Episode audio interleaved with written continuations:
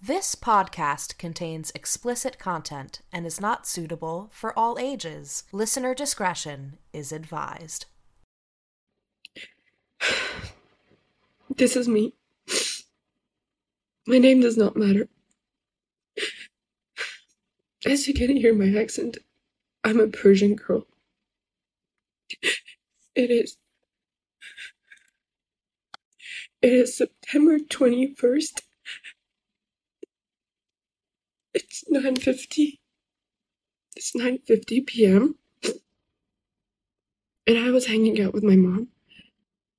And I came in my room. And I'm cut out from everything. I can barely text my friends. I have absolutely no internet connection. I don't know where my friends are. They haven't answered my texts. I don't know where my family is. And after after talking to one of my friends out of a lot, they said that everyone are being killed. And I don't want to be here in my room. I feel like I'm trapped in a small case and there's nothing I can do because I don't have a voice. This has happened before. After opening my phone, I just hear that a lot of people are getting killed on the streets. They're getting killed on the streets. They're getting beaten to death. I just want you to know. I just want everyone to know. I have I have my human rights. I just want them. I don't want anything more. If you don't stand with me, I am going to lose faith in everyone. This is always the last to know, and today we're going to be discussing what is happening in Iran. That's Ashley. I'm Katie, and we're just going to get right into it. 22 year old Zhina Mahsa Amini's death has sparked protests in Iran after she was beaten by what's known as Iran's modesty police for not following their hijab law. First, I want to point out that in typical this podcast fashion, I'm not super educated about the history of Iran, and part of me wanted to wait to talk about this until I was, because I should really know what I'm talking about in the grander scope of things outside of this instance and the laws that brought it on and everything that happened. But what's happening right now is really important, and if I waited um, until I was fully, fully educated, it would be too late to get all of this out. Already, before starting these notes, Iranian women have been expressing the need for help and explaining the fear of their internet being shut off. As of writing the notes, they have restricted access to social media. At the end of the second day of writing these notes, The Guardian the afternoon of Thursday, the 22nd, reports that internet has been shut off in certain areas of Tehran. This is an ongoing thing. We are recording this on Saturday, the 24th, so we are going to do what we can to keep this as up to date as possible. Um, we're listed as a comedy podcast. This is not going to be a comedy episode. Trigger warning. Trigger warning. One thing I forgot to include up top is that in America and a lot of other parts of the world, we are only seeing the name Mahsa Amini. She's a Kurdish woman, so they are not using her first Kurdish name, Zhina, C H I N A. I tried to do as much research into that as I could to figure out all of that, but apparently I could do a whole episode itself on that alone. So it felt important to use her full name. I did what I could to go in and fix all of my notes so that it says Zhina Mahsa Amini, but just a heads up, that's something that I've been seeing. And as I stated, I'm not fully educated on all of that. And as soon as I have an update, we can put that in. Um, but that was like a big that's a big source of something that I'm seeing going on right now in social media is people talking about the name that people are using to refer to her by and the history between her home area of Kurdistan and Iran and that's I I had no idea. I'm incredibly uneducated and all of this was a learning experience. In order to understand what's happening, we need to do a dive into a small portion of the history and discuss the laws that Mahsa Amini was beaten for allegedly breaking, a beating that ultimately led to her death. In Iran's 1906 constitution, it promised equal rights before the law for all Iranians, but it didn't say anything specifically about women. It just said for all. Veiling, the wearing of the hijab, had been abolished, like forced veiling had been abolished in Kashf-e Hijab of 1936, and for a period of five years, veiling had been banned. From 1941 onward, under Mohammad Reza Pahlavi, women had been free to dress as they wished. This is a quote. Under his regime, the chador was considered a badge of backwardsness and an indicator of being a member of the lower class. Veiled women were assumed to be from conservative religious families with limited education, while unveiled women were assumed to be from the educated and professional upper or middle class. My next note is this feels like a judgment that neither Ashley or I are trying to make. I'm, we're just reading what we find, and both of us believe that the beauty of true feminism is that you can do whatever you want, should it be veiling or not. And none of us should be passing judgment on what other women do. 100%. That was like a, a comment of judgment. And I just, that's not one that we are making. Just trying to kind of highlight the difference in what was happening, you know, in the 1970s and what's going on now. It was between 1967 and 1975 that women gained new rights, including the right to vote, to initiate divorce, run for office, inherit property, and the legal age of marriage was also changed to 18. Do you know what it was prior? I don't. I know what it is now, though, and we'll get Okay. to it. So, all of this happened during the time that Iran was ruled under what's known as a constitutional monarchy. As some of us know, a monarchy is a form of government in which a person, the monarch, is the head of state for life or until abdication. And monarchies are this is Wikipedia. monarchies are the most common were the most common form of government until the 20th century, by which time republics had replaced many of them. Today, 43 sovereign nations in the world have a monarch, which I I didn't know that. In 1978 ish, what's known as the Iranian Revolution, also known as the Islamic Revolution, transformed Iran from an absolute monarchy under Shah Mohammad Reza Pahlavi to an Islamic republic under Ayatollah Ruhollah Khomeini, who were the leaders of the revolution and founder of the Islamic Republic. Looking back, you can say that this began in 1978 with the first major demonstrations but it's it's hard to kind of pinpoint exactly when it started of course. Mm-hmm. Mm-hmm. But it concluded with the approval of the new constitution that made ayatollah Khamenei the supreme leader of the country in december of 1979 1979 And what is their definition of what a supreme leader is? i'm not exactly sure because iran has a president. Okay. So i don't know hold on i'm just looking it up right now It's a very fluid episode. That's for sure. Yes. The president carries out the decrees and answers to the supreme leader who functions as the country's head of state. Oh boy.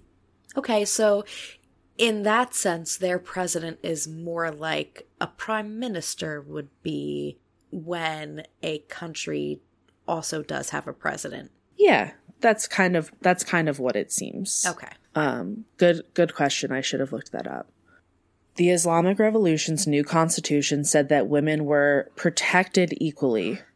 But a quote from author Andrew Hanna in their 2020 report for the Iranian Prime on the Iranian primer for the United States Institute of Peace says the Islamic Republic annulled many of the monarchy's reforms. Although it did not revoke the right to vote or run for office, it adopted a civil code based on conservative Islamic or Sharia law, dropped the age of marriage to 13, Oh. and eliminated a woman's right to divorce her husband. Oh. That's. That is not okay. Yeah. The Islamic Republic imposed new restrictions on women's dress, child custody, inheritance, and foreign travel. I would also like to note that originally the age of marriage was initially dropped to nine, but in 2002, Parliament raised it to 13. Holy shit. Yeah. Oh my. Oh my god. Yeah. Gabe's nine. And that wasn't changed until 2002, dude. Until we were just above the age of nine. So I pulled these next few things right from one of our sources. So I'm just going to, I just want to kind of read their summary of some of the other things aside from dress, the dress code that has been enforced.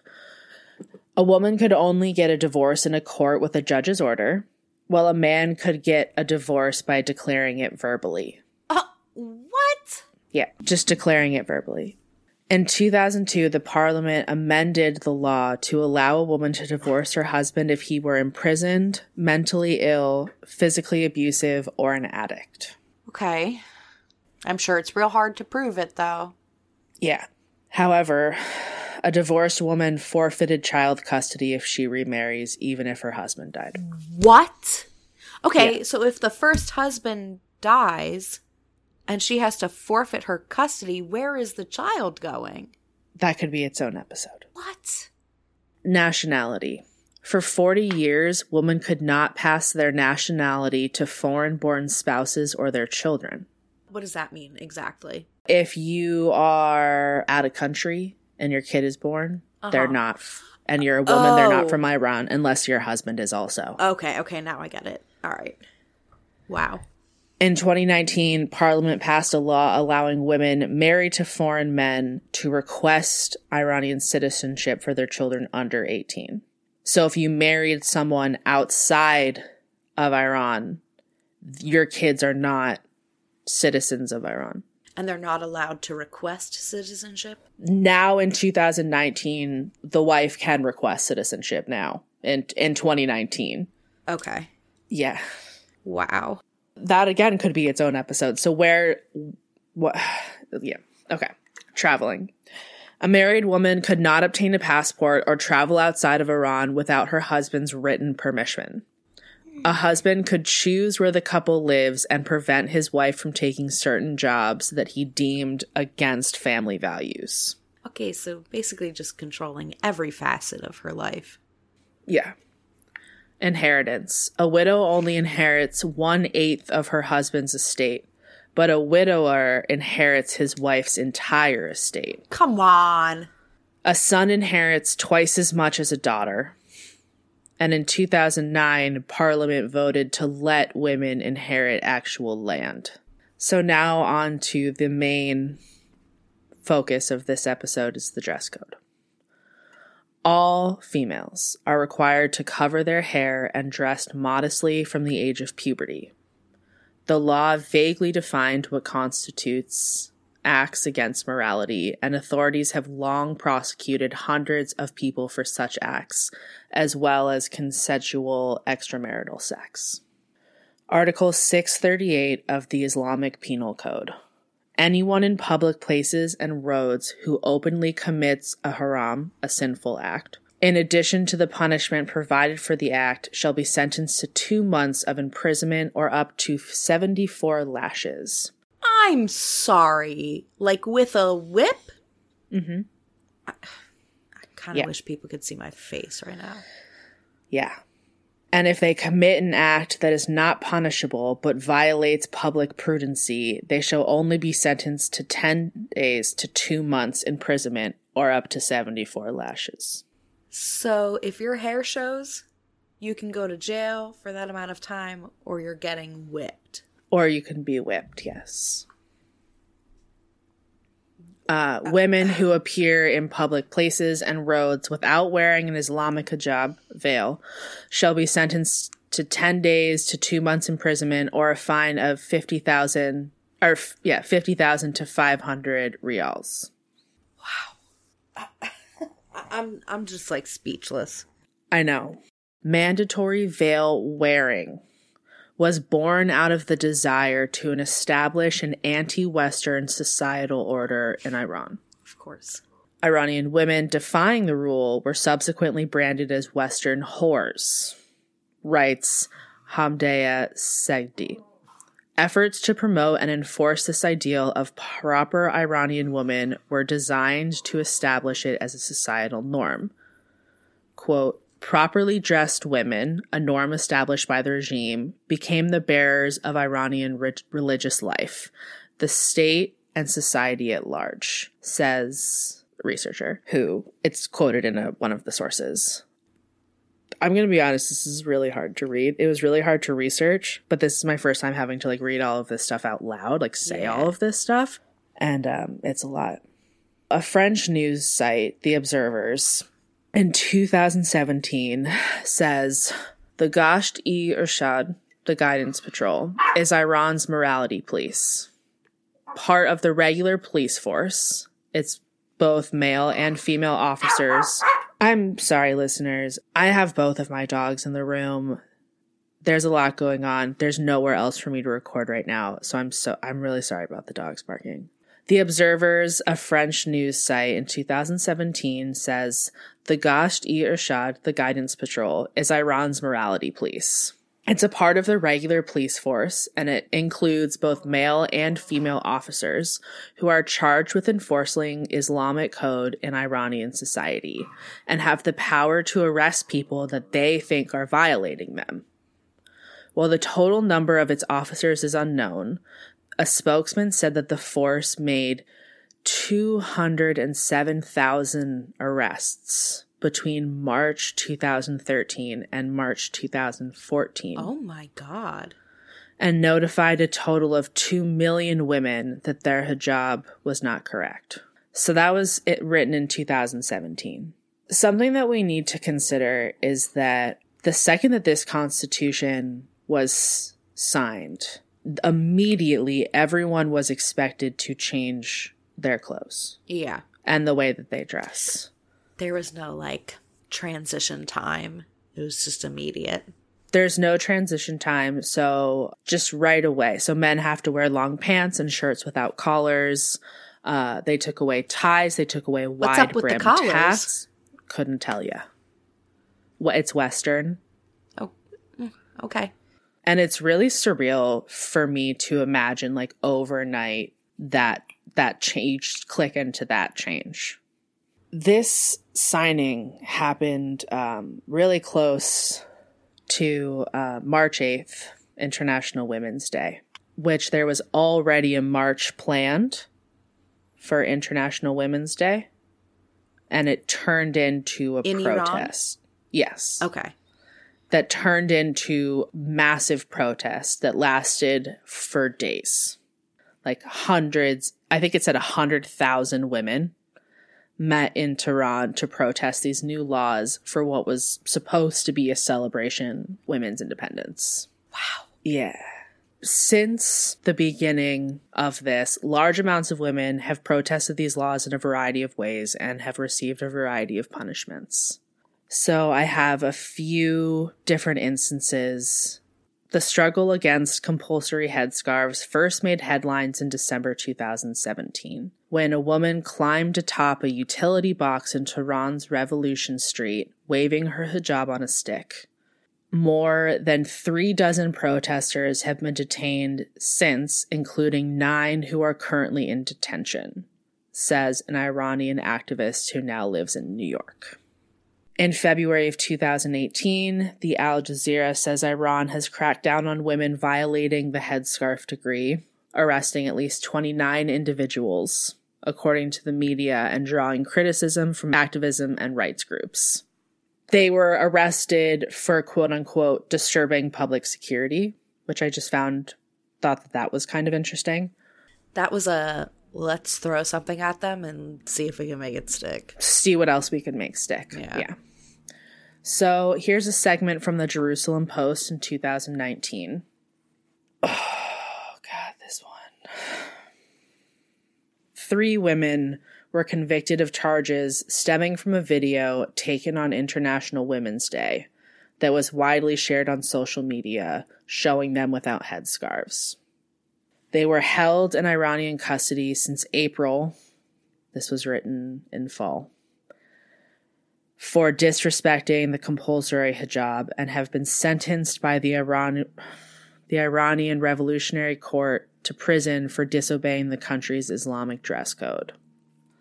Monira Arab Shahi, Yasmin Aryani, and Mojgan Keshavarz were each given five years on charges of assembly and collusion to act against national security, one year for circulating propaganda against the regime, 10 years for encouraging and preparing the grounds for corruption and prostitution. What? In addition, Keshavarz received another seven and a half years for insulting the sanctities Of what? of God, a total of 55 years and six months. In addition to that horrible amount of time, the monitor claimed that when Judge Mohammed Moghiseh initially presented the charges, he stated to the women, I will make you all suffer. Oh my god. Qarchak, the prison where they're all currently being held, is known to be one of the country's more menacing prisons due to the inhumane medical and psychological conditions. Oh. For a video of them without a headscarf on going viral. But think about that with all of the videos that like we're seeing right now of what women are doing in the streets. Like I, I'm well, I'll get to If it. you um, okay. I was going to say if you haven't seen on TikTok, but we'll get to that. Yeah.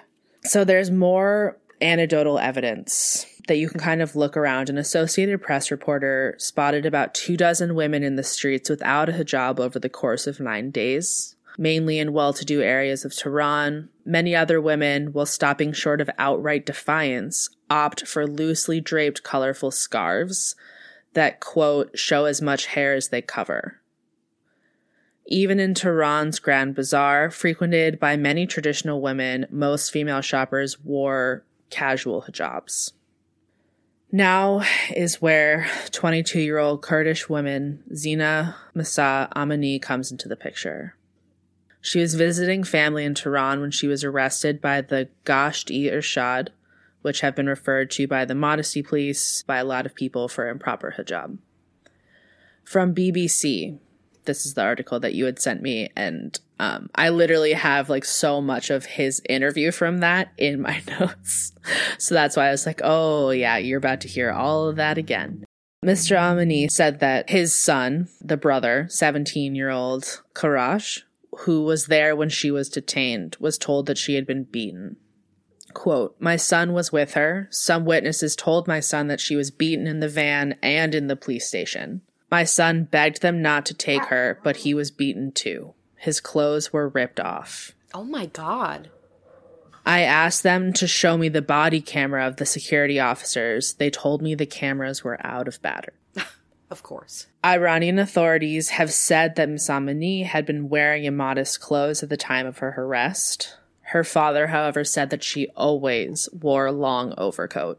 He also said that he was repeatedly prevented by medical staff from seeing his daughter's body after her death. I wanted to see my daughter, but they wouldn't let me in, he said. He said that when he asked to see autopsy reports, he was told by the doctor, I will write whatever I want and it has nothing to do with you.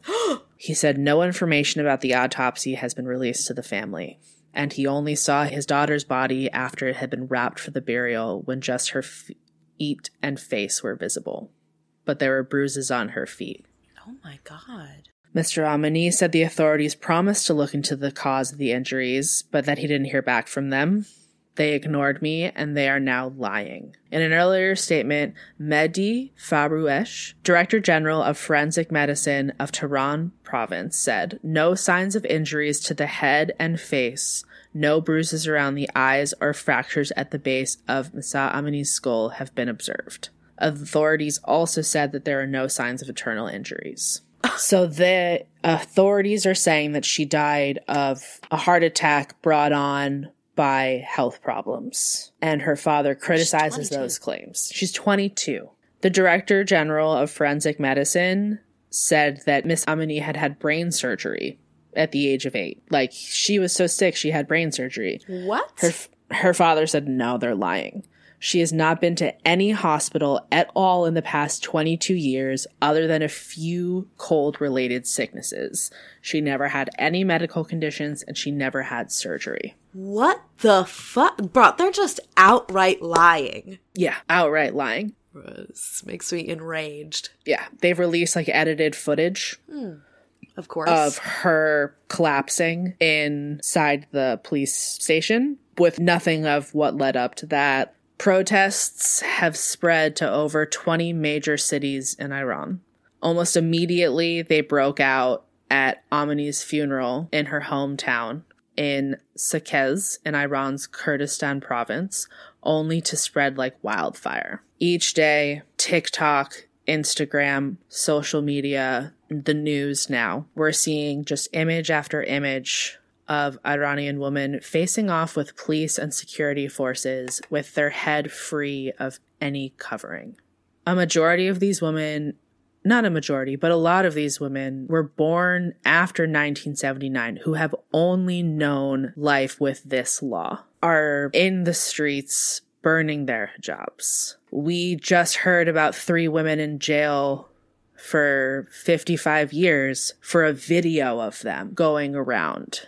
What we're seeing are like acts of bravery that like we I could never comprehend it. we can't even begin to. Watching them cut their hair, watching them get help from men in the crowd. To I was just cut about to their say hair, there's a video of a man a man touching a woman's hair and cutting it. and everyone cheering around them in a sea of people. The bravery is It's astounding. It really is. On Friday, one week after her death, parts of Tehran have become full protest zones. And the response to that has been taking the internet only for it to be restored, for people to be blocked from social media and all of these sources, and then for it to be again taken away. Information from Iran is extremely limited right now because of these restrictions that they have placed on their citizens. These are quotes from the Washington Post. Demonstrators, many of them women, are burning their hijabs and fighting back against the police. They're tearing down posters and setting fires to billboards of the supreme leader. Increasingly, protesters are paying with their lives. At least 30 people have been killed, according to rights groups and news reports, while hundreds have been injured. The government has disrupted cellular service across the country and has imposed significant internet outages in some regions, including the Kurdish West, where the protests began, and where rights groups say the crackdown has been the most brutal. Verified videos, verified by the Washington Post, show security forces opening fire on protesters. And a further escalation could be coming, which Ashley sent one today of them just breaking in the windows and going into people's houses. The video is of people running from them. They have a little bit of a head start, but they ran into what looks like a small apartment building. And it looks like there are garage doors on the bottom floor. They run in, door closes behind them. I have to imagine they probably got a little further into the building. And then you just see one and then two of these morality police on motorcycles come right up to the front of the building and somebody else is filming from across the street in their apartment. And then I think by the end of the video there's like six or seven of them and they literally just take their uh what do they call it the clubs um the batons. the batons and just start breaking in the windows of like those garage doors even though there's like a door that they can literally go through right there Yep. they just started destroying property. Like they don't give a fuck. At all. They don't give a fuck. It's Ir- terrifying. Iran's yeah. Iran's military warned Friday that it would intervene if demonstrations continued. You're the problem. You're the problem. They're literally killing these citizens to prove that they didn't kill A citizen. this yeah, Jesus. this 22-year-old Like, woman Make it make um like right before her birthday, by the way. The interview that you sent me, which was 3 days ago now, said she would have been 23 yesterday. Yeah. Fuck. A graphic series of videos posted Tuesday from Kerman, a city in Iran's southeast, showed a crowd of protesters carrying a woman's limp body and laying her on the ground. She's wearing jeans and a checkered shirt. What should we do? A woman asks as demonstrators get on their knees to try and save her. One gently cradles her head while in the background voices repeat the same phrase. They killed her. They killed her. As we all, as people, move forward, the voices of Iranian citizens are going to continue to be silenced, potentially permanently. For 30 people, it already has been permanently. So it's important that we are talking about it, that we are uplifting any voices, and for the love of God, save everything to your phone. I've been reposting a lot of stuff on TikTok, but I save every video I can. if their video gets taken down, which it will, you, the repost doesn't keep going. But if you duet it, you have it. If you save it, like those are the ways to uplift that. And I will also be linking a TikTok where a creator straight up just asked, What actionable items can we do? And Iranian woman responded and there's there's a full list of things that we can do. So we will be sharing that at the top of the sources. And that is today's episode. I know it's very heavy, but this is people's lives, and this is honestly the reality in not just Iran, but so many across the world. And there are also countries like ours who are allowing us to go down a similar path. And to be honest with you, I don't want that for my future. I don't want that for my children's future if I so decide to have them if this was not our reality. And I think we all need to start paying a lot more attention to crimes against humanity like this and doing what we can to speak out and change laws and have a strong positive influence over the entire world because we are a major global community there's a big trend of America first right now, and I'm sorry, but we are all connected on this one planet that is just floating in space, and we need to work together to make sure that humanity as a whole is one that we can all survive and thrive in. Absolutely. And to your point, the history of, you know, how this happened in Iran, it didn't necessarily happen slowly. There were signs, of course, but that revolution immediately just undid all of the rights that women had got. Yeah. And it's time it's time that we stop just looking at America first, like you said. Like that's yeah. Yep, you said it perfectly. Until next week. Bye. Bye. I almost forgot to say bye. Me too. For any photos related to today's episode, please go to our Instagram. You can follow us on Instagram and TikTok at AL the number 2 K podcast. Like us on Facebook at Always the Last to Know podcast. If you have any questions, please email us at al2 the number 2 K podcast at gmail.com. Please share, rate, and review us on your podcast listening app of choice. Join our Patreon. You can find us at patreon.com slash al the number 2 K podcast or click the link in our bio on social media. Thanks for listening.